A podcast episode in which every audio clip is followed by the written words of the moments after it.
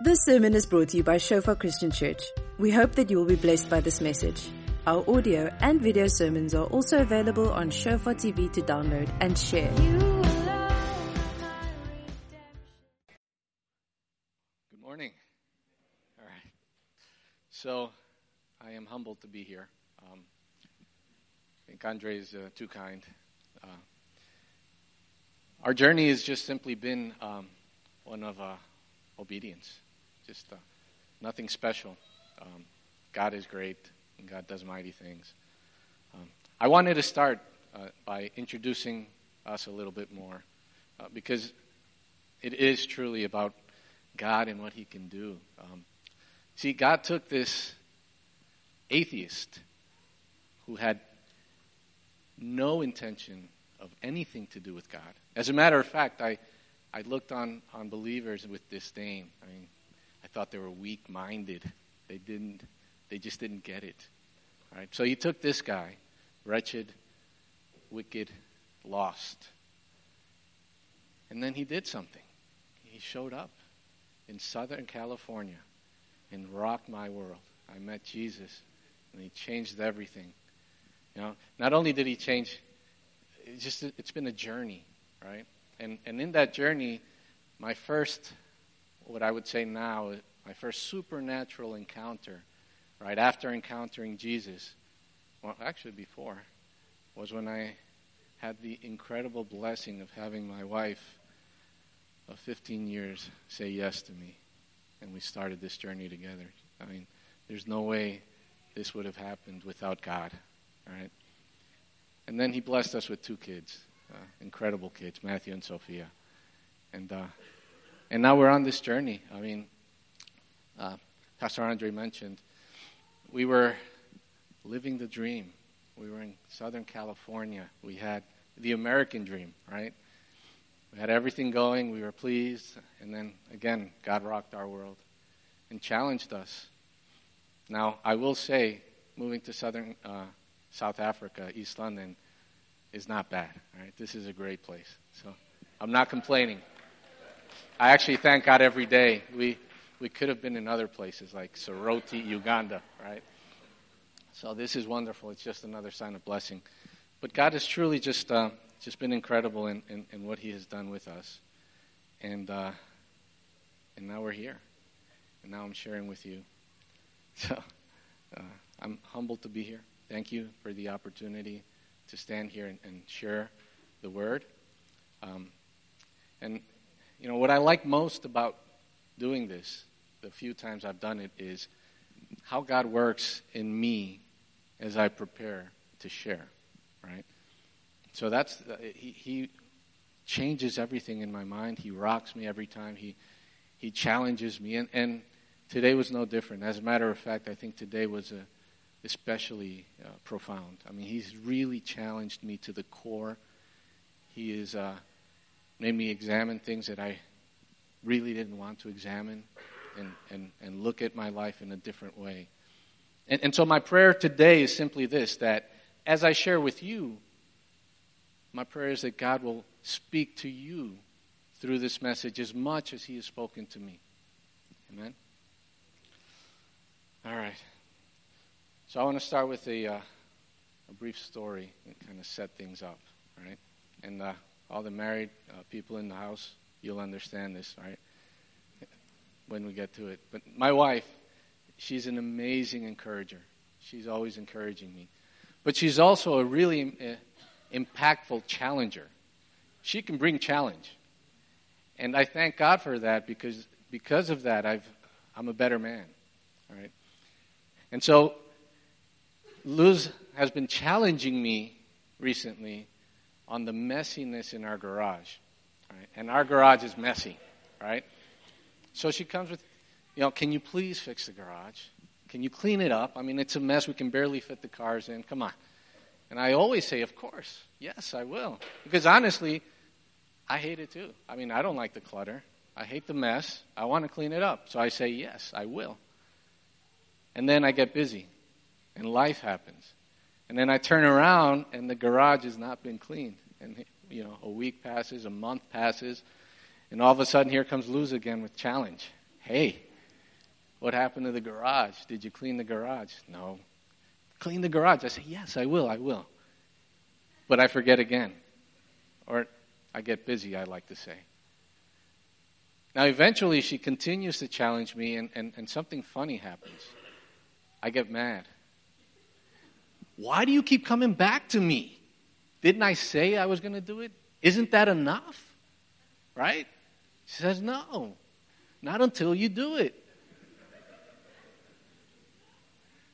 See, my words did not connect with my actions. I said one thing, but what I did was something completely different. And what mattered wasn't what I said.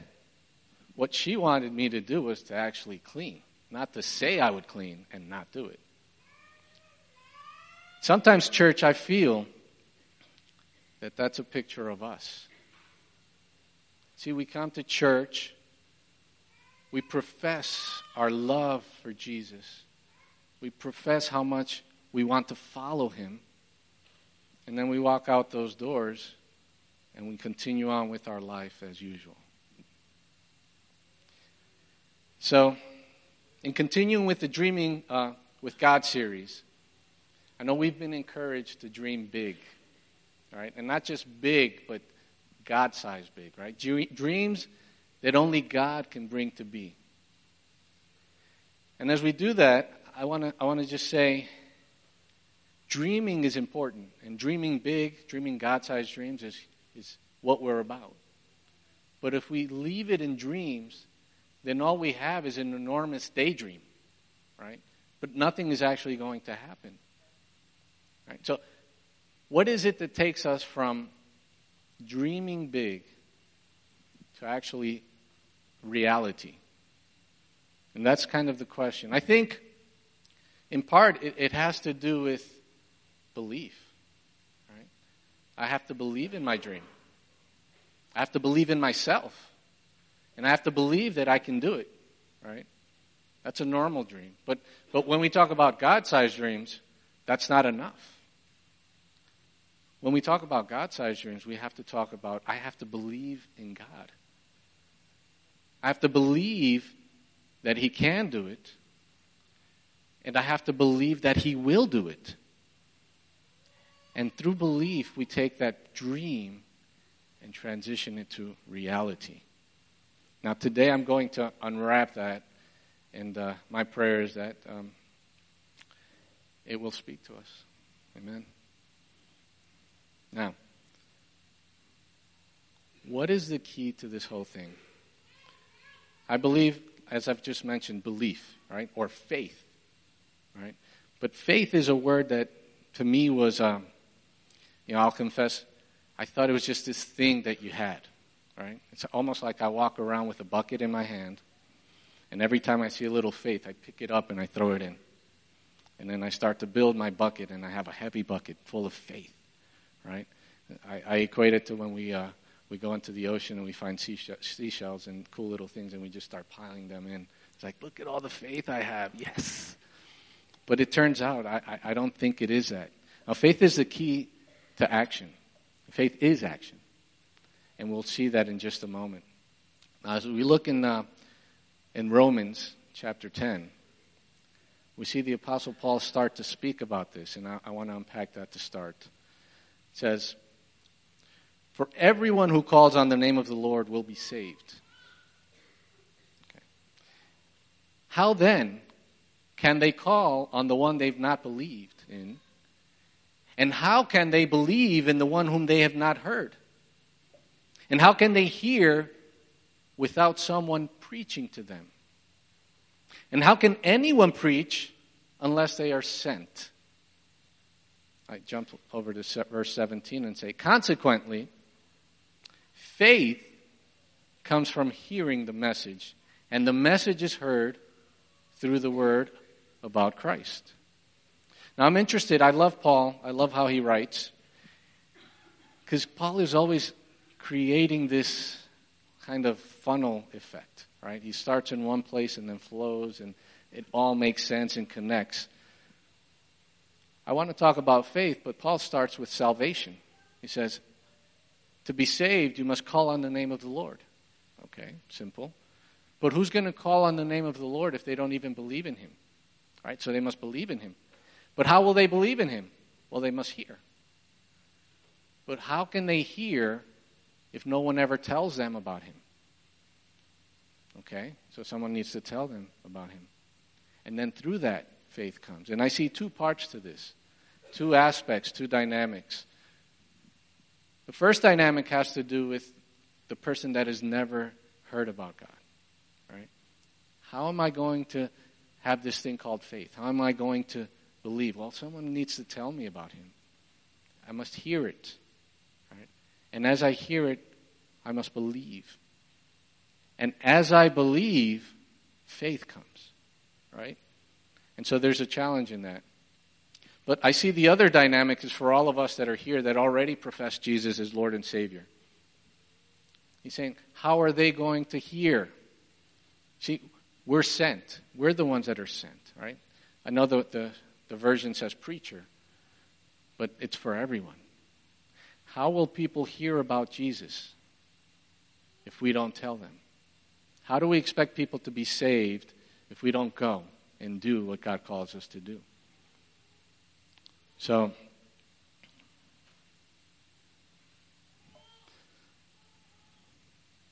we must have faith because faith is an action.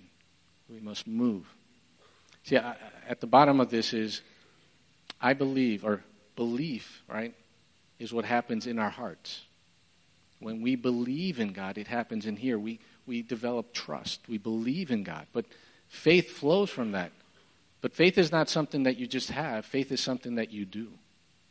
Faith is an outward expression of the belief that you have in your heart. And faith is the key to these, uh, to dreaming big, to God-sized dreams. Faith is the key to our relationship. Faith will be the key to everything. Now,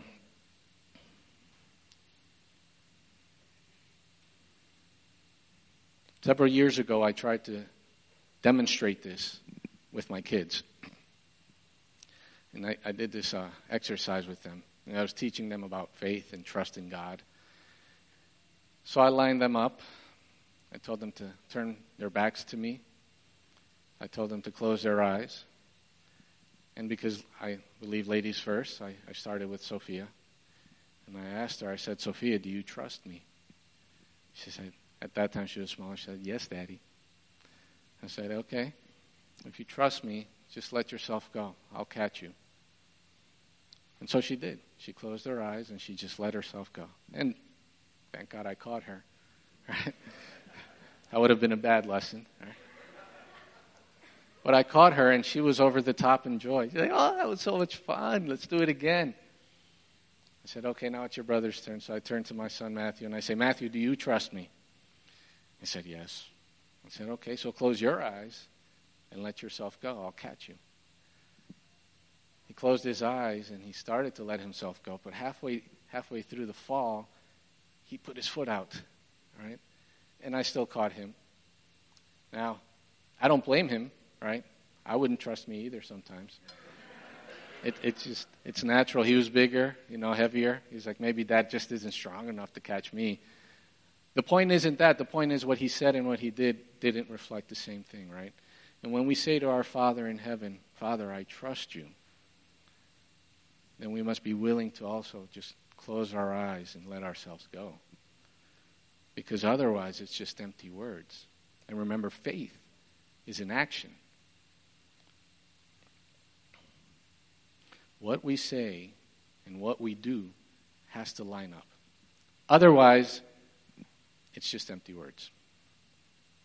Now we look at uh, James, the Apostle James, and we look at what he has to say about faith in, in uh, James two, starting in verse fourteen.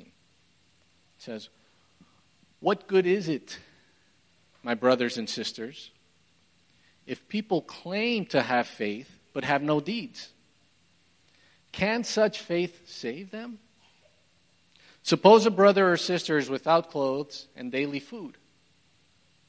If any one of you says to them, Go in peace, keep warm and well fed, but does nothing about their physical needs, what good is it? In the same way, faith by itself, if it is not accompanied by action, is dead, right? Because faith is an action. And we look at here, and, and James is talking to us, right? He says, my brothers and sisters, if we claim to have faith in Jesus, right, we profess Jesus as Lord and Savior, but do nothing about it, do we really have faith? And he gives us a great example, right? He says, there's a brother or sister in need. They lack clothes, they lack food, they lack provision. I mean, we see that everywhere, right, today. If we go to that person and, and we pray for them and we bless them in the name of Jesus and we tell them to go, be well, keep warm, be fed, but do nothing physically to, to care for their needs, is that really faith? See, faith is an action. And James is challenging us in that. He's saying, faith by itself, if it is not accompanied by action, is dead. Right? But I, I read this a lot, and there is a danger here that we will see this, and we will ter- tend to go towards legalism, where it becomes all about works.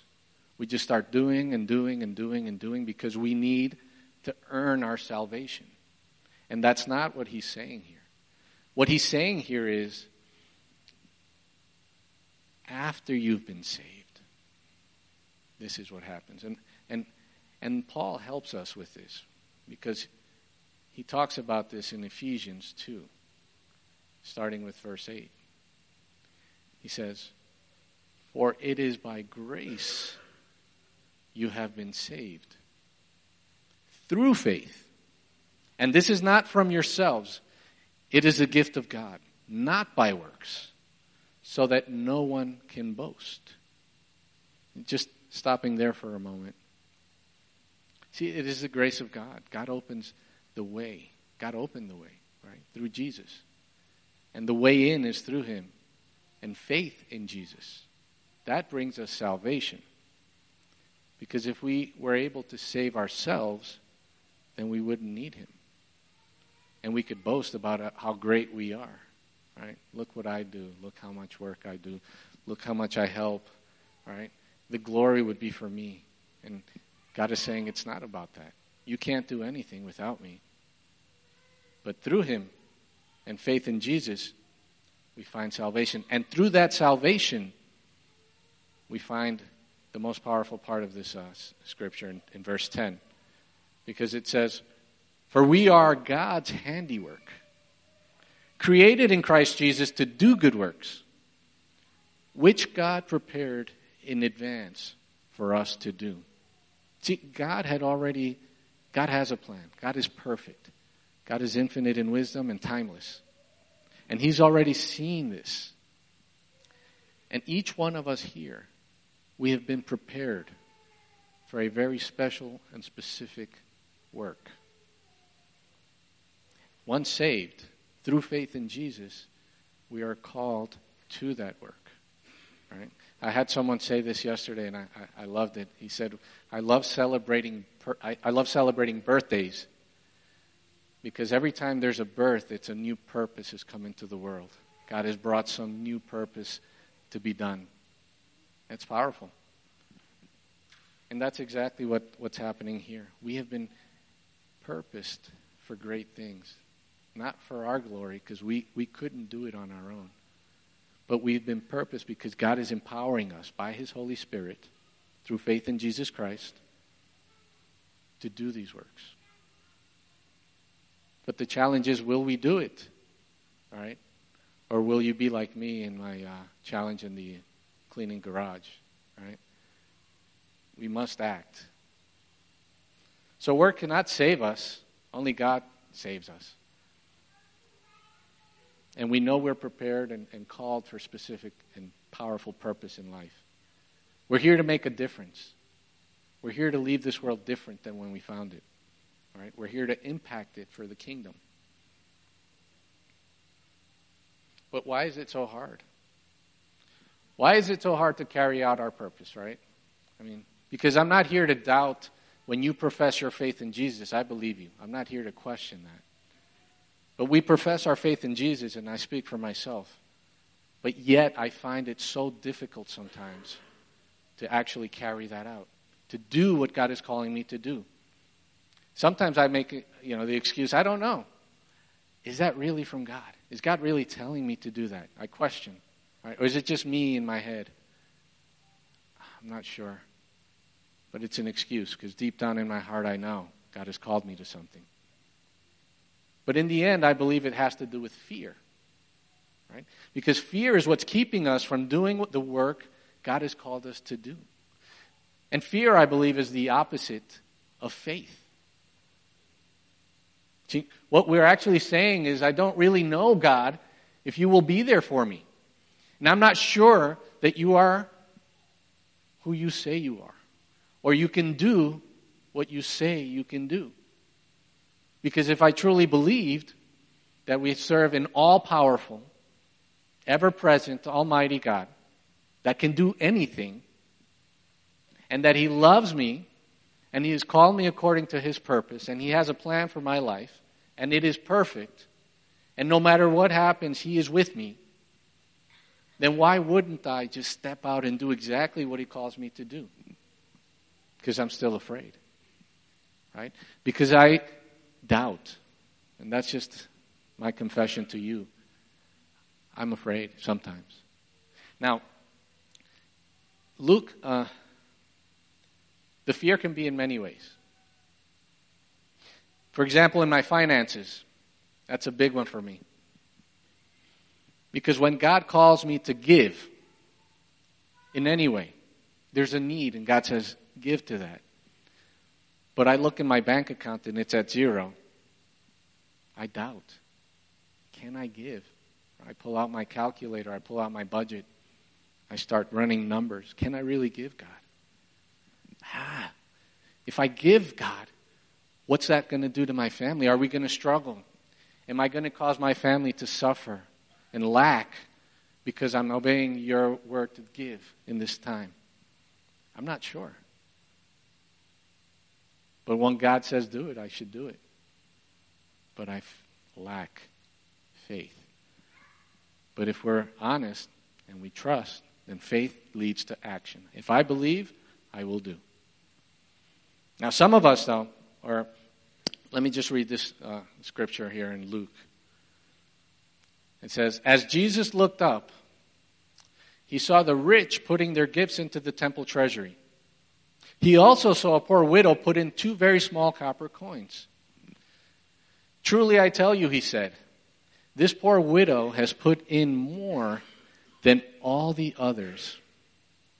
All these people gave their gifts out of their wealth, but she, out of her poverty, put in all she had to live. And it's a powerful example of where I lack. See, these the people putting in were wealthy, and they put in money in the treasury from what they had in excess. Sure, I've got some money left over. I'm taken care of. My family's taken care of. I've got savings. I've got my retirement account. I've got everything set. And so I have this extra money now. I'm going to go put that in the treasury. That's fine. But this poor widow comes in. First, Luke notes that she's a, a widow. So that means without a husband and, and potentially no kids, no, no sons, she had no way of income. So maybe that's why she was in such a poor state to begin with. Culturally, in that time, women without a husband or, or sons had no way of working or earning money or, or really caring for themselves. So this poor widow shows up, and she's got two tiny little copper coins. And, and they make note of that because it's not really a lot of money. I mean, she's just putting in a minute amount. But to her, it was everything she had.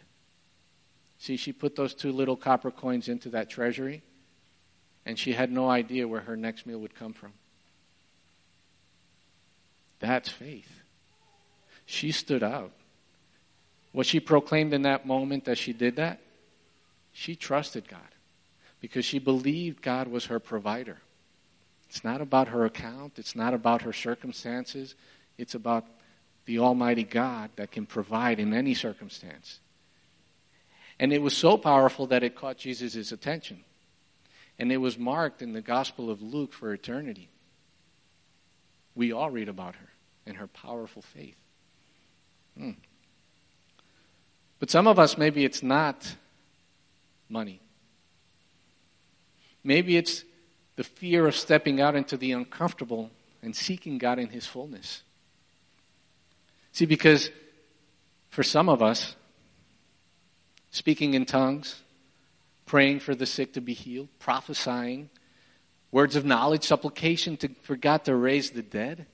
I mean, these are things that are really out there, you know, for the conservatives.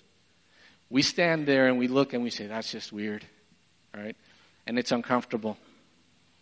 And it's one thing to, to look at others and do that and question it. It's a whole other, another ball game to step out there and try it yourself. Because what you do is you put yourself out there. I put myself out there. If I go out there and I try and prophesy and it's it's not, right? I look ridiculous, right? In some circles, I may even be ostracized. And it's the fear of ridicule and, and being ostracized that will keep me from experiencing the fullness of God. Because what I'm saying is, can God really be this great? Is my tiny mind and my doctrine sufficient? No, God is greater than me. God is greater than what I can think. God is greater than any doctrine that can be conjured up by man. But we must be willing to step out in that, right? Because faith is in action. Others, it's going to be relationships, right? When someone hurts us deeply and we can't find a way to forgive, do we really believe that mighty God is the Redeemer and Reconciler of all things? Can we forgive anyway simply because He tells us to? Because He says to love unconditionally.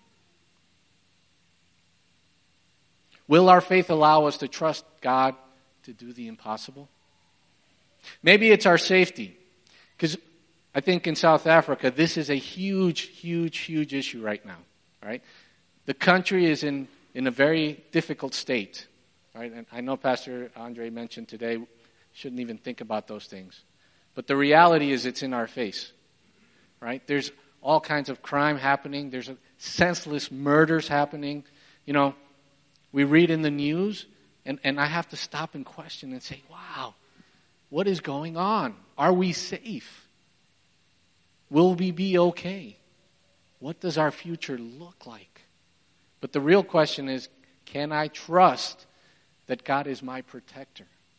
That no matter what circumstances I'm facing right now, He is with us. He is with me. No matter where we are, the truth is God is sovereign. And He is in control of absolutely everything.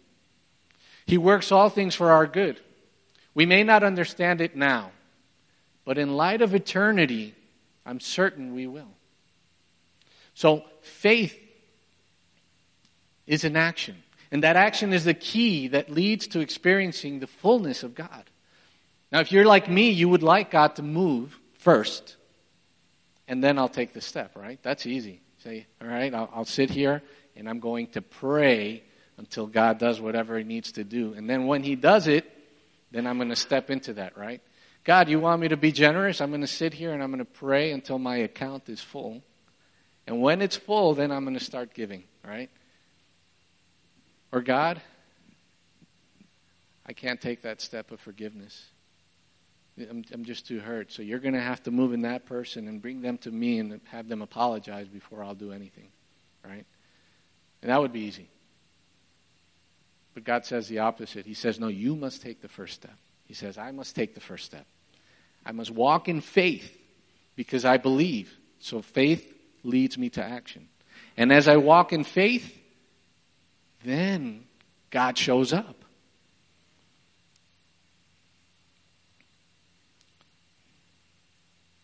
When we encounter the living God, we are forever changed. There's no way you can be the same. There's no way. Just like I encountered him in Southern California, he rocked my world. And he continues to rock my world as I seek him, as I surrender to him, as I let go of all the things I hold on to that he says, no, let it go. Trust me. See, what happens is this. There's this interesting dynamic. We want life to be comfortable. We want things to be easy. And God is saying to us, no, it's quite the opposite. If you want to follow me, then you're going to need to go through the difficulty. You're going to have to go through the challenge. Because it is through the sacrifice, it is through the challenge, it is through the pain and sacrifice and hurt that we encounter in that, that we find God, that we encounter him. We all say here, we want to experience the fullness of God. We want more of him, don't we? Say more. Okay. I'm practicing here. We want more. We want more.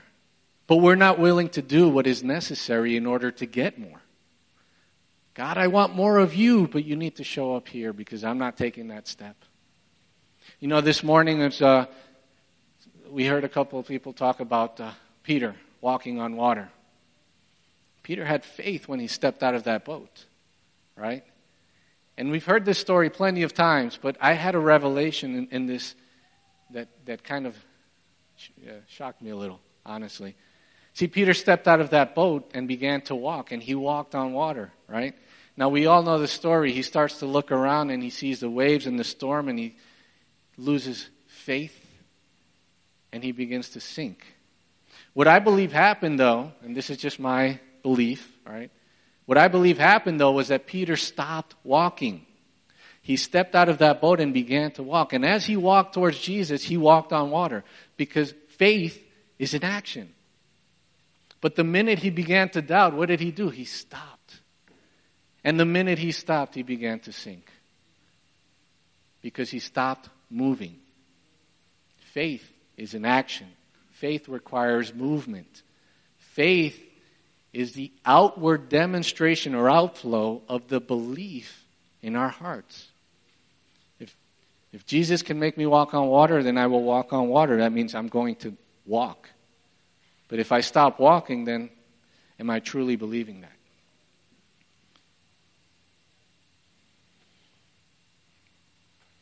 So it will be painful.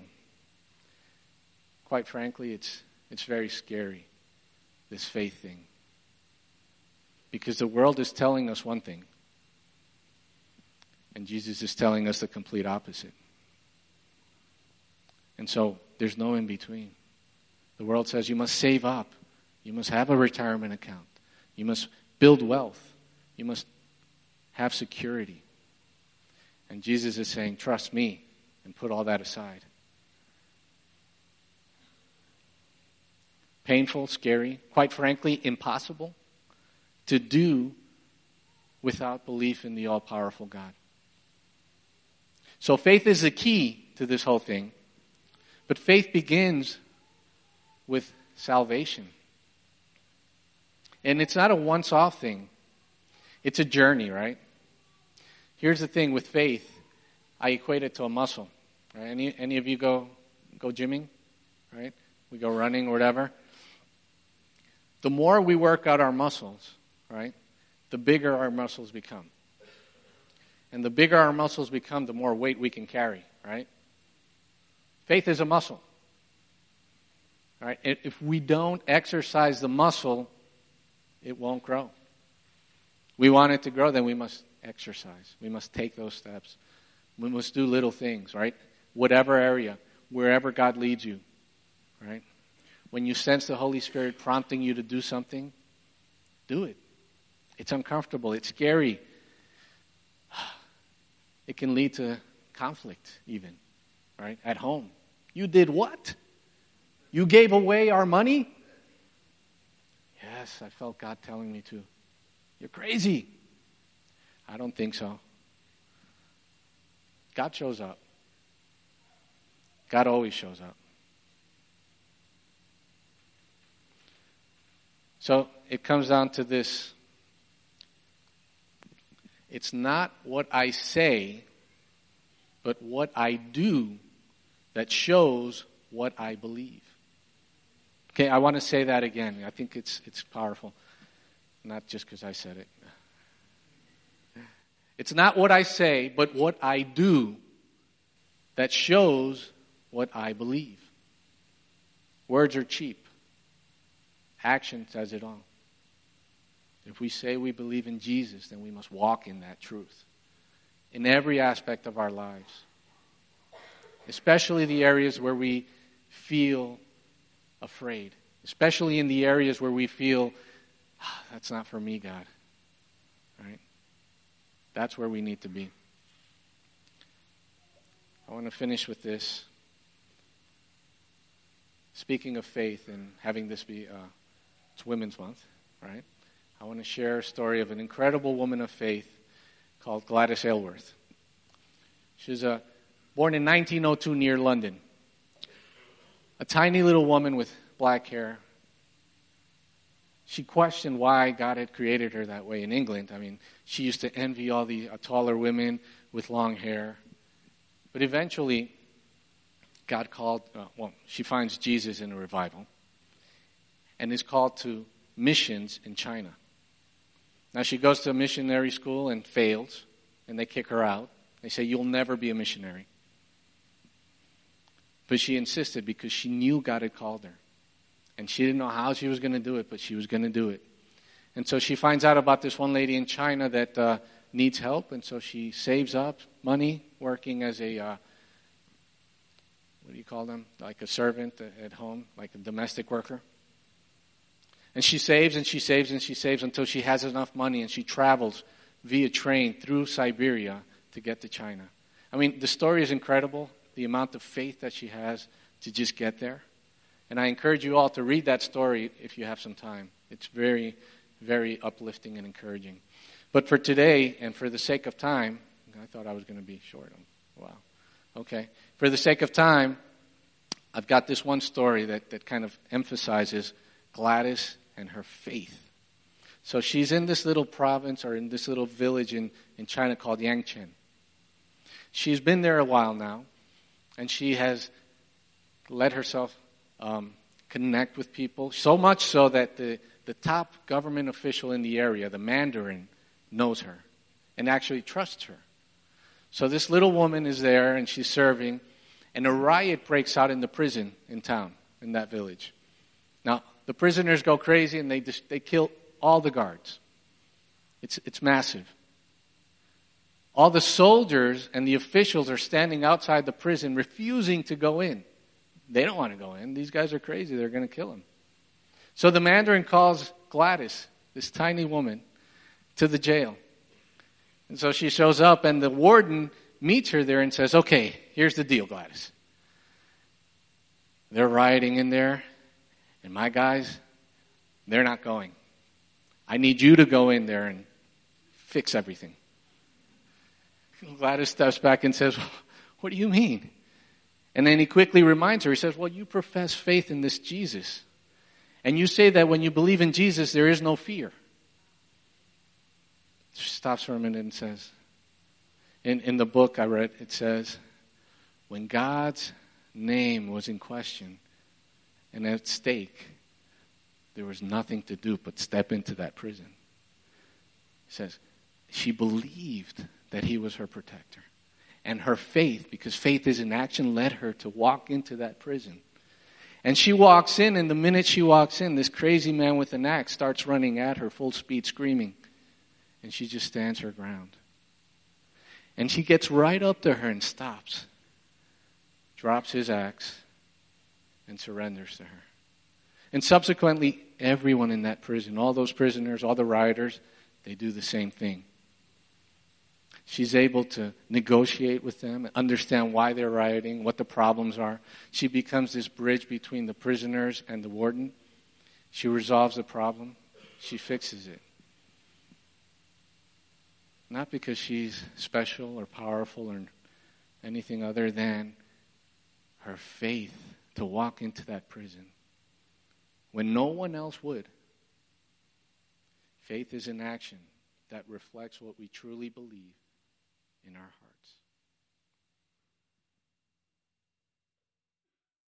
hearts. Thank you for listening. Remember that our sermon audio and videos are also available on Shofar T V. Go to w w w dot shofar online dot t v to download and share.